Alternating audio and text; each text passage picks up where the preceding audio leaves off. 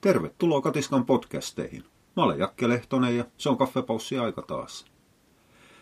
Hiukan taas ikuisuusaihetta, eli ihan päättömät ihmeelliset tiedot. Ettisin ihan jotain muuta asiaa eilen Googlella ja törmäsin sitten pari jenkkiläiseen raakaruokintajuttuun, missä oli 50-50 ruokinnasta, eli kuivamuona ja lihan sekoittamisessa keskenään. Toinen sivu ehdottomasti kielsi sen. Siis se on jotain, mikä tappaa koiran saman tien, mikäli kuivamuona ja liha laitetaan sekaisin, koska se kuivamuona muuttaa jollain ihmeellisellä tavalla sisältämässä tärkkelyksen myötä vattahappoja ja sitten sen jälkeen vattassa ei enää entsyymit pilko mitään ruokaa ja sitten jää se lihakin sulamatta ja sitten se tärkkelys, suolistus pilaa suolikalvot ja nukat ja kaikki muut ja sitten kuollaan. Niitä on sitten niitä kuolleita koiria aika paljon, mitkä on kuukahtanut sitten 50-50 ruokinnan takia. No se toinen saitti sen sijaan sitten sanoo, että se on ehdottoman järkevää, koska pienikin määrä lihaa on parempi kuin ei yhtään. Itse asiassa mä olin siinä heti alussa pikkasen hämmästynyt, että luoja varjelle jenkkiläinen sivusto, että lähteeköhän tämä selittämään ihan asiaa. No lähti ja sitten se loppu. Siinäkin selitettiin taas ihan samaa, että kuivamuona ja lihaa ei saa sekoittaa. Mutta sen sijaan voidaan antaa eri aterioilla kuivamuona erikseen ja lihaa erikseen. Ja siihen sotkettiin sitten ihmeellisiä asioita. Ihan sama kuin siinä ensimmäisessä saitissa tämä omituinen vattalaukku erittää entsyymit juttu. Ja siinä vaiheessa mä sitten tipahdin ihan totaalisesti kyydistä pois, kun perustelu oli se, että liha vaatii noin pH 2. Ja kuivamuonakoirilla pH on 2,5 noin suurin piirtein. Paitsi, että aidosti kuivamuona ruokitulla koirilla se vattan pH on 3-4, mutta ei takeruta pikkuseikkoihin. Ja nyt sitten jollain tapaa, kun me sotketaan liha- ja kuivamuona, niin sitten sen jälkeen se yhtäkkiä se pH ei olekaan enää 2, koska siellä on kuivamuona, vaan se pH on 2,5, jonka jälkeen se liha ei enää sula. Sen takia, kun ruoansulatusaika pitenee, koska pH vähän, happamus vähän laimenee. Ja, ja sitten seliteltiin ihan samaa sekin, että vatsalaukkuu erittäin entsyme ja sitten ne entsyymit toimii vaan määrätys happamuudessa. Siinä on puolet totta, mikäli me katsotaan ihmisten eritystä käytännössä sille ruoasulatuksen kanssa sitten, siis käytännön ruoasulatuksen kanssa yhtään mitään tekemistä, koirien kohdalla vielä vähemmän se pH tulee vastaan lähinnä sitten siinä vaiheessa, kun ruokasula on tullut ulos vattalaukusta ja, ja, ja ollaan siinä ohut, ohutsuolen alkupäässä. Ja haima erittää sinne ruoansulatusentsyymit, mitkä on pH-riippuvaisia. Sen takia sinne työnnetään bikarbonaatti, että se saadaan neutralisoitu. Mut, mut, sitten kun lääkkeeksi neuvottiin itse asiassa kummassakin, että annetaan omenaviinietikkaa ja nyt tulee se, mikä mulla oli aivan, siis mä en, mä en vieläkään niin kuin ymmärrä, että mitä ihmettä mä luin. Koska ne on sitä mieltä, että kuivamuonan lisääminen nostaa vatsan pH, eli laimentaa happoja noin 2,5-3. Itse asiassa sehän tapahtuu vasta pitkän ajan kuluessa, eikä suinkaan per ruokinta. Siinä on kysymys elimistön tottumisesta. Ja, ja sitten sen jälkeen, kun sinne laitetaan omenaviinietikkaa, niin sitten sen jälkeen se pH yhtäkkiä romahtaa kahteen ja se kuivamuona jollain tapaa lähtee sulamaan, mitä se teki myös siinä 2,5, mutta sitten se ei kuitenkaan tehnyt ja äh, sit, joo, anteeksi, että mä, mä en kerta kaikkiaan kykene selittää sitä, mitä mä luin, koska siinä ei ollut päätä eikä häntä.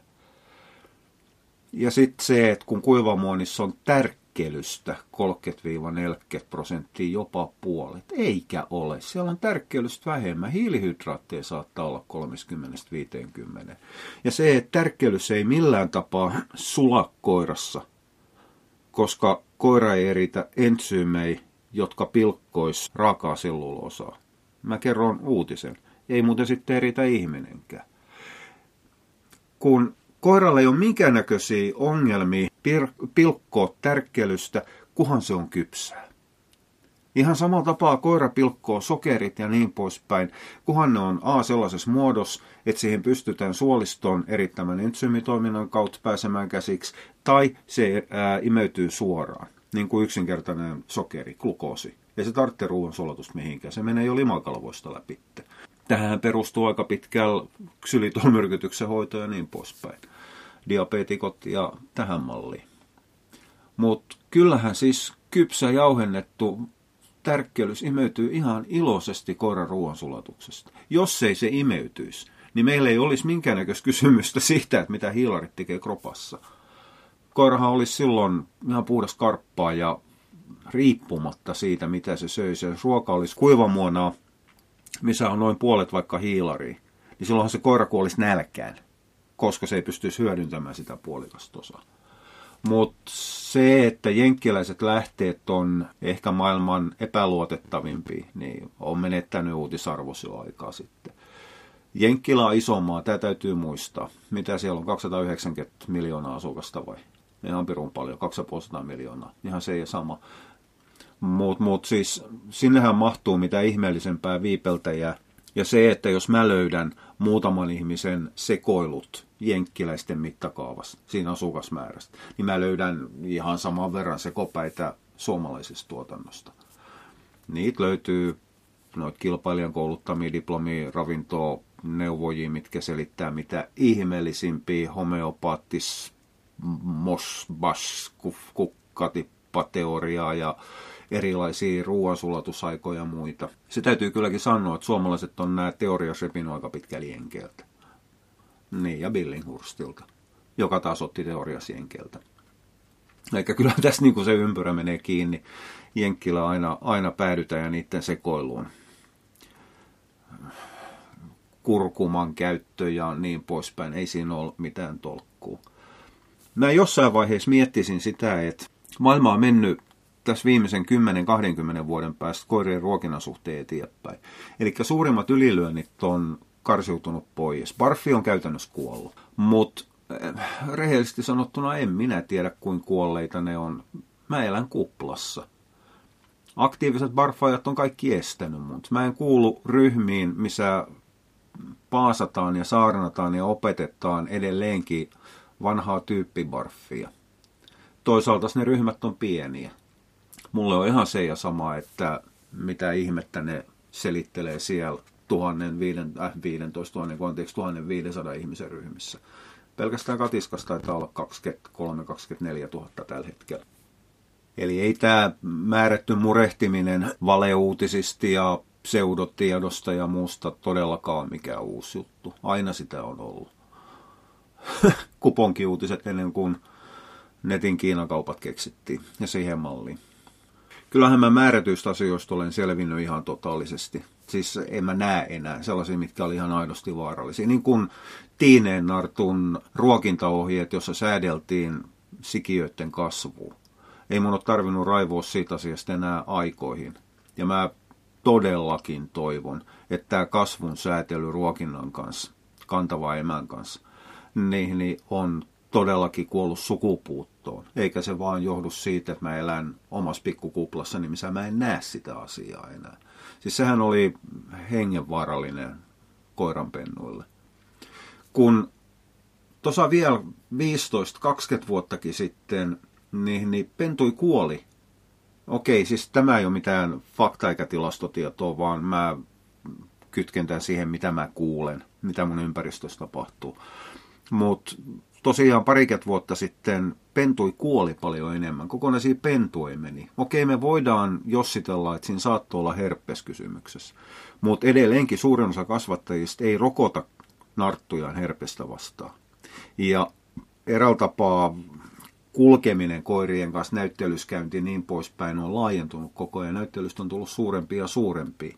Ja niissä on aina enemmän ja enemmän sairaikoiria päätellen niistä ripulikasoista ja ysköskasoista ja muusta, mitä näyttelyissä näkee. Eli niin kun ei toi jos me mietitään, että se olisi herpes, mikä siihen aikaan jylläs, niin ei se, niin se ympäristökuorma sen tartu, tartuntariskin suhteen ole mihinkään pienentynyt. Päinvastoin se on kasvanut. Eli siinä suhteessa mahdollisesti, jos ehkä kun pentukuolemat on vähentynyt, niin syy täytyy olla jossain muussa. Yksi saattaa olla se, että ylipäätään ravitsemus on parantunut koirillakin, niin se on ihmisilläkin. Jo pelkästään suomalaisten odotettavissa oleva eli-ikä on nousus koko aikaan. Miksei sitten koirienkin? Koirien kuivamuonat on parantunut siitä, mitä ne oli 20 vuotta, puhumattakaan 30-40 vuotta sitten. Eli niin kun, kyllä tässä ympäristössä tapahtuu hirvittävän paljon sellaisia asioita, mitkä, mitkä varmasti vaikuttaa siihen. Mutta kyllähän toi kasvun säätely aika pahuksen yleistä oli. Muualla Euroopassa ja maailmassa sitä on tehty aina. Mm, espanjalaiset teki dopperien kanssa kasvunsäätelyä ihan pirun paljon. Pidettiin kantava tiine emä hoikkana, niin se teki pieni pentui. Meni synnytykset paljon paremmin. On se paljon helpompi synnyttää tuommoisen Dobermanin kokoisen nartun, niin 150 grammasia pentui, kuin se, että sieltä yhtäkkiä tärähtää 700-800 grammanen käy ulos mutta ei se missään merkityksessä järkevää ollut. Mä toivon, että espanjalaiset ei sitä enää tee, mutta mistäs minä tiedän? No, mä en paljonkaan halua tietää, mitä espanjalaiset tekee, eikä tämä liity mitenkään niihin suoranaisiin valisiin, mitä osaltaan kalkoreskiu ja ylipäätään aina silloin tällöin Espanjan reskiut harrastaa, mutta ei takeruta siihen tällä kertaa. Pennun terveen kehittymisen suhteen oleellisen tärkeää on se, mitä se saa emältään istukan kautta. Eli emän oman terveyden ja ravitsemustilan täytyy olla kunnossa, että pennut saa. Okei, luonto suojelee jälkipolviin viimeiseen asti, niin pitkälle kuin mahdollista. Jopa emä ollaan valmi tuhraamaan, mikäli siihen löytyy joku korvaava systeemi. Eli kyllähän ne sikiöt vie emänkropasta tarvitsemassa asiat. Ihan riippumatta siitä, että miten se emä syö. Mutta jos emä syö huonosti, ne varastot on käytetty aika äkkiä loppuun. Ne ei edes kestä sitä kahta kuukautta, mitä koiran kantoaika on. Ei, siis se on tutkittu ja tiedetty jo aikoja, että kyllä emän hyvä ravitsemustila tekee jälkeläisistä sikiöistä suurempia. Se lisää niiden kasvua. Mutta se on terve ja haluttu tila ei se ole haluttu tila, että laitetaan narttu nälähätään ja puutteeseen, että saadaan keinotekoisesti pennut nälkiinnytetty pieniksi. Ei siinä ole mitään järkeä. Ja sekin on aivan toinen juttu, että narttujen synnytykset on mennyt vaikeimmiksi sen takia, että nartut itsessään on esimerkiksi ylilihavia. Tai että niillä on rakenteellinen vika, jonka takia pennut ei mennä päästä lantion läpi. Niitä on ihmisissäkin. Ei se ihmisten synnytys aina meni ihan oppikirjamaisesti. Mutta se on aivan eri asia kuin se, että narttu ruokitaan niin kuin se kuuluu ruokkiin. Jos narttu on rakenteellisesti epäkelpo, että se ei kykene synnyttämään, niin ei sitä ongelmaa ratkaista sillä, että ne sikiöt näännytetään. Vaan sitten mennään puukon alle ja mietitään sen jälkeen, että olikohan tässä nyt mitään järkeä edes astuttaa tämä narttu. No ihan aina niitä rakenteellisia ongelmia ei näe. Itselläkin ollut meidän Russelin Arttu teki aikanaan pennut, ne leikeltiin ulos. Se selvisi vasta sen jälkeen, kun, kun, kun synnytyksen aika tuli, että ei, sieltä on ihan mahdoton, että sieltä olisi pentu tulla, voisi pentu tulla. Sen jälkeen sitä ei ole astuttukaan. Okei, tämäkin ää, ei olisi selvinnyt suoraan, jos se olisi rönkattu se lantion alue ja, ja palpoitu, palpoloitu. No kuitenkin kokeiltu tehty sormitutkimus mutta olisi siitä saatu ehkä jotain viitteä, mutta ei sellaista kukaan kasvattaja tee. Enkä mä edes kannusta siihen, se menee liiallisuuksiin. Mutta kyllähän jo pelkästään lonkkakuvissakin ja muuten ylipäätään sen nartun rakenteesta ulospäin nähdään jo aika pitkälle ainakin suurin osa ja pahimmat, mitkä saadaan karsittu pois. Se, ettei kesarileikkauksia saada kokonaan karsittu vek, niin se on vaan asia, mikä on hyväksyttävä. Toi on muuten mielenkiintoinen juttu toi, toi, toi että pennut kasvaa paremmin, kun, kun emän ravitsemus on kunnossa. Törmäsin nimittäin just vähän aikaa sitten yhteen tutkimukseen tehty possuilla, missä oli havaittu, että likat kasvaa, naaraat kasvaa emän ravitsemustilan mukaan. Eli mitä parempi ravitsemusemällä on, saa esimerkiksi magnesiumia riittävästi, mikä vaikuttaa siihen kasvuun, rasvaan riittävästi, proteiini riittävästi, D-vitamiini, niin, niin silloin niistä naaraspossuista tuli isompi. Eli ne lihos sitä mukaan, mitä parempi ravitsemusemällä on. Mutta jätkät, ei. Jätkät seurasi sitä emäs geneettistä mallia, mikä on tämä vanha nyrkkisääntö, että emä ei kykene synnyttämään itseään suurempia pentuja. Eli sen takia me voidaan joku sihuahua astuttaa Tanskadokilla. Ja sinne ei yhtäkkiä sinne sihuahuan sisään tule kahdeksaa semmoista kilosta pentua, vaan siellä on sihuahuan kokoisia pentuja, koska se emän genetiikka määrää sen. Ja, ja se oli ollut tutkijoille yllätys, se tuli possuis vastaan, että jätkät todellakin seurasi tätä emäsgeneettistä mallia. Ja rupesin pohtimaan sitä itse asiassa, mm, okei, tämä menee taas valikoiva havainnoinnin puolelle jollain tapaa. Mutta se antaa määrätyn selitysmallin sille, mitä itse on huomannut varsinkin isoispentuessa. Ja mitä on kaikki tutut enemmän töitä tehneet kasvattajat myös havainnut. Nartut on hyvin äkkiä semmoisia körmyniskoi, isoi löllyköi, mitkä just niukin naukin mahtuu ulos. Ja sitten sen jälkeen sieltä rupeaa tulemaan semmoisia kapea pitkiä luikeroja. Ja ne on jätkiä lähes aina. Siis totta ihmeessä yksilöeroja jo, pentueroja jo, mutta ymmärtän, että tämän yleistyksen kuitenkin. Ja, ja tämä selittäisi sen, eli että sama mekanismi toimisi koirallakin. Narttupennut kasvaa sen mukaan, miten emällä, emällä annetaan ruokaa ja jätkät hoitaa enemmänkin perinnepuolella, perintöpuolella geneettisen mallin mukaan. Ja, ja jäävät pienemmiksi. Se etsit kahden, kolmen, neljän, viiden päivän päästä, kun ollaan oltu tissille, ne jätkät pyyhkii ohitte paksuudessa, koossa ja kaikessa muussakin niistä narttupennuista, niin on ihan toinen juttu. Mutta mut, mielenkiintoinen nippeli, ja se ei siitä niin sinänsä mitään hyötyä mihinkään asiaan ole. Ei sitä voi hyödyntää koiraruokinnassa tai tiineen emäruokinnassa. On paha vaan taas semmoinen pikku detalji, minkä voi heittää työpaikan kaffepöydässä ja katsoa, kun ihmisten silmät rupeaa harhailemaan. Oh, ja tota, opetelkaa ihan aidosti. Se ei riitä, että lapset opettelee koulussa medialukutaitoa no opettelee minkä opettelee, siis se on enemmänkin rehellisesti sanottuna rehellisesti, mä en tiedä, onko se mitään rehellisyyden kanssa tekemistä.